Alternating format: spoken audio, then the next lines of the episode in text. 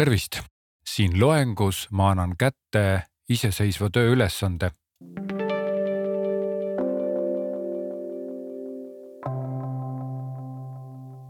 aga kuna see on esimene iseseisev töö, siis ma räägin natukene pikemalt, et millised need tööd on ja mida mina sinult ootan. kõigepealt, kust need ülesanded üldse tulevad ja, ja kust mina need ülesanded võtan?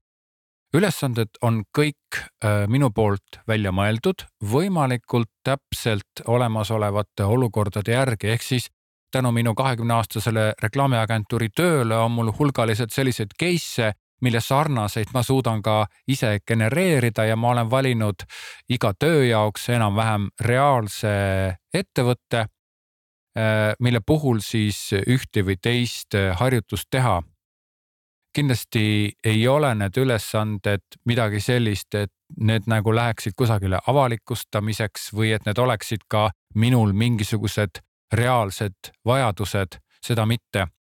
aga ülesande tegemisel olen ma tähele pannud seda, et kui ma annan inimestele ülesande, mis on tema enda ettevõtte kohta või tema enda konkreetse olukorra kohta, siis tavaliselt ülesande lahendaja jääb kuidagi kinni omaenda olukorra raamidesse ja ta ei oska seda piisavalt hästi kõrvalt vaadata.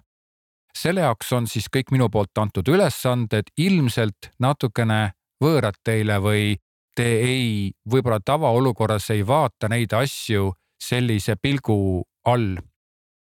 aga mida annab nüüd see võõra ülesande lahendamine või võõra ettevõttega, võõra olukorraga ülesande lahendamine?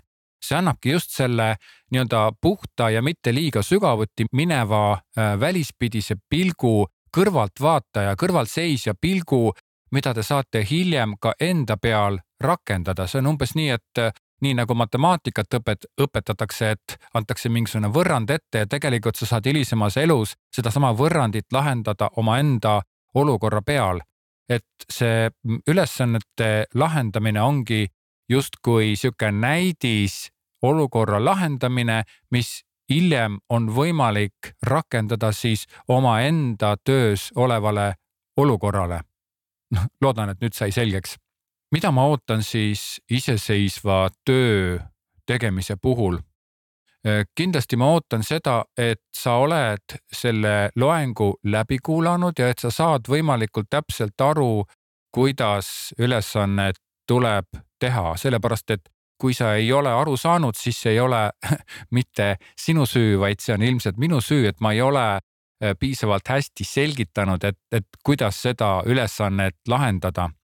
ühelegi ülesandele, mida ma siin annan, ei ole ühest lahendust, ehk siis ei ole õigeid ja valesid vastuseid, niimoodi nagu turunduses ikka, eks ole. sa võid ju absoluutselt kõike teha, üks asi töötab paremini, teine töötab halvemini. see, mida meie teiega siin teeme, on protsess.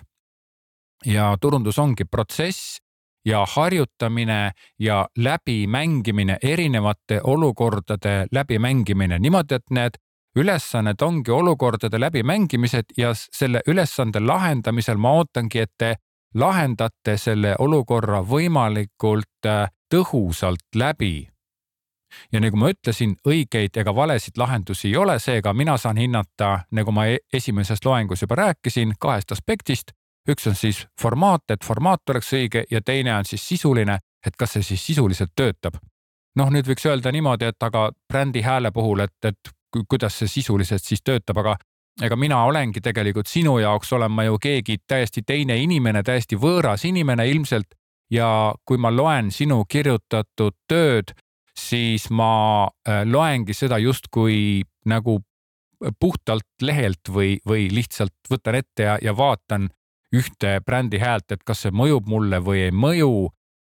nii et, et tegelikult neid ülesandeid tehes te kirjutate vastu mind, aga ma arvan, et see on hea variant, sellepärast et minu kogemused on turundusvallas suhteliselt pikad ja ma oskan enam-vähem suurtes gabariitides paika panna, et mis on ülesande lahendusel need kohad, mida saaks paremini teha, kus kohas oleks nagu arenguruumi ja loomulikult ka seda, et mis on hästi ja mis on väga täpselt lahendatud.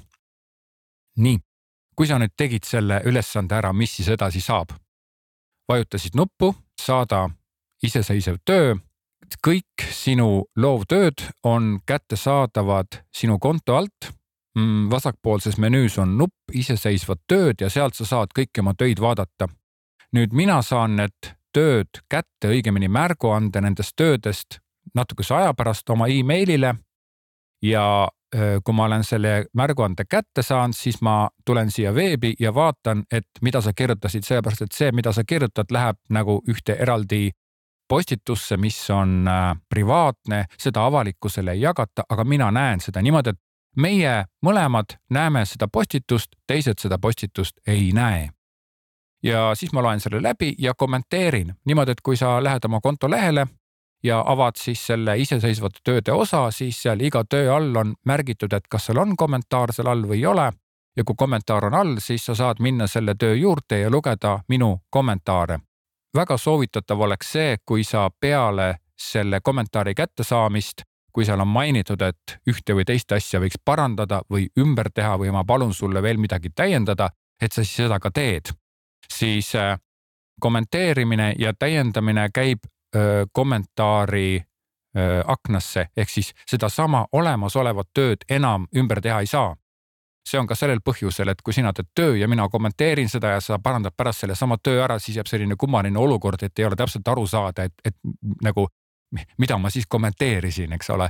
niimoodi, et tegelikult kui sa selle kursuse lõpetad, siis sulle jääb kolmteist iseseisvat tööd, kus on näha täpselt, mismoodi mida ma kommenteerisin, kas sa parandasid, ei parandanud, mida ma selle kohta ütlen, mida ma selle kohta arvan. Niimoodi, et sellest tekib sinu selline väikene arenguteekene, kus sa näed siis, kuidas sa oled arenenud ja muutunud seda kursust läbi tehes.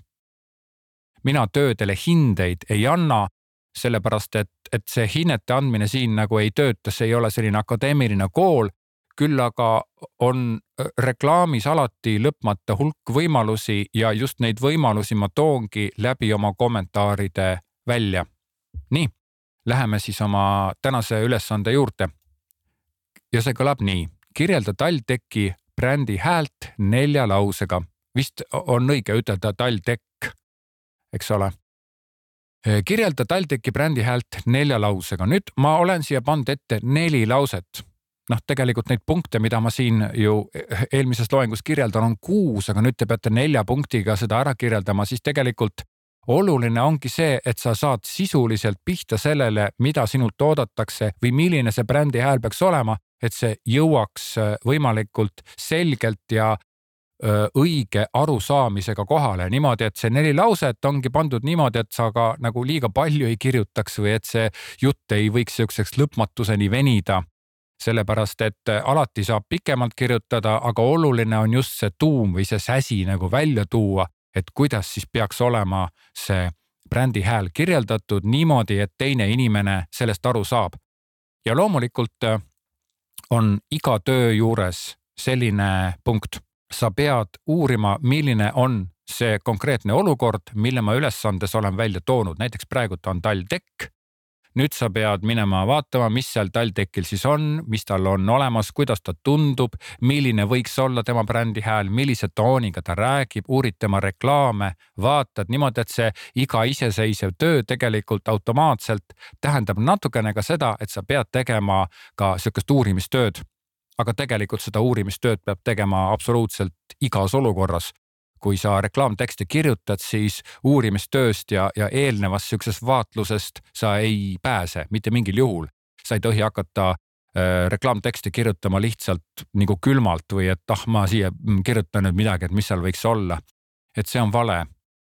ma tõin siia alla teksti, siia selle audioloengu mängija alla ka mõned küsimused sa võid vastata nendele küsimustele, aga võid ka ise mõtelda ja ise pakkuda välja, sina ise küsimusi kirjutama ei pea. aga küsimused on mingid sellised asjad, millest on hea kinni pidada niimoodi, et kui sa oma iseseisvas töös ka tahad näiteks äh, luua oma ettevõttele või selle, sellele ettevõttele, kus sa töötad, brändi häält, siis ka sinul endal on mõttekas luua ise omad küsimused või võtta šnitti nendest minu küsimustest, mida ma siin olen äh, kirjeldanud ja küsinud.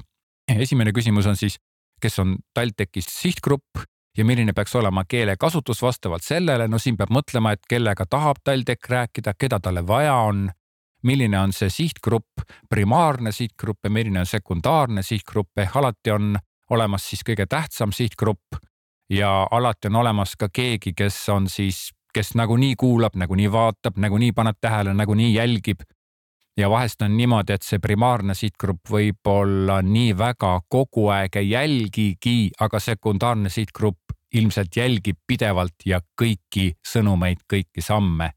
no need, kes kogu aeg jälgivad, on ilmselt konkurendid, eks ole. nii et tegelikult, kui TalTech käib sõnumi välja, siis sellel sõnumil on väga palju sihtgruppe, aga alati on üks, kes on primaarne ja selle primaarse sihtgrupiga peabki TalTech rääkima. Teine küsimus, millist väärtusmaailma kannab TalTechi bränd ja kuidas see avaldub brändi hääles? et siis äh, kuidas see peaks avalduma selles, mida sina nüüd siin kirjutad ja milline see väärtusmaailm on, seda pead sa ise uurima, seda pead sa vaatama ja sa pead oletama, ega siin ei ole ühtegi valmis brändi häält. TalTechil on, TalTechil on olemas äh, CVI aga CVI on ainult graafiline interpretatsioon brändi väärtustest.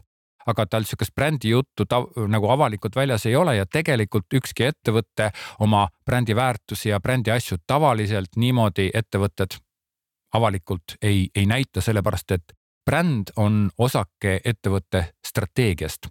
kolmas küsimus, kas sina või teie? No siin on nüüd niisugune abistav ja, ja aitav küsimus, et, et mida siis veel peaks kirjutama, siis see sina või teie, ta on sihuke jõle lihtne ja labane küsimus tegelikult, aga ta annab päris tugeva suuna kätte. ja sina, kui sa seda tööd teed, siis ega sina ei pea olema nagu absoluutselt faktidele vastav, vaid sa pead enam-vähem pakkuma sinna rubriiki selle ülesande lahenduseks sihukese asja, mis peaks töötama, nii et ega mina ei tea, kas sina või teie, aga kui sa pakud välja ja kui sa ka ühe paari-kolme sõnaga selgitad seda, siis see toob nagu selguse, et ahah, näed, sellepärast peab olema sina või sellepärast peab olema teie. ja neljas küsimus, milline on reklaamtekstide tonaalsus? Siin on siis mõeldud seda, et, et reklaamtekstid on alati, jätavad mingisuguse tunde. ja see tunne võib olla midagi hoopis suuremat, hoopis võimsamat ja see ongi see reklaamide võlu, et läbi lihtsate sõnumite sa saad tegelikult edasi anda hoopis nagu mingisugust olekut või tunnet või hoiakut. neljas küsimus ongi see, et aga milline see hoiak siis on? nii, ma soovin sulle head nuputamist, head kirjutamist ja järgmises loengus ma annan sulle ka teada, mida siis mina ise kirjutasin ja kusjuures sa ei pea nõus olema sellega, mida mina kirjutasin. Need, kes valisid kuulaja loe teekonna, need ei pea siis seda iseseisvat tööd tegema ja need ei pea ka minu poolt pakutud ülesande lahendust kuulama, vaid need, kes juhtusid praegu kuulama, siis saavad ise minna juba edasi järgmise loengu teema juurde. head kirjutamist ja kohtumiseni järgmistes loengutes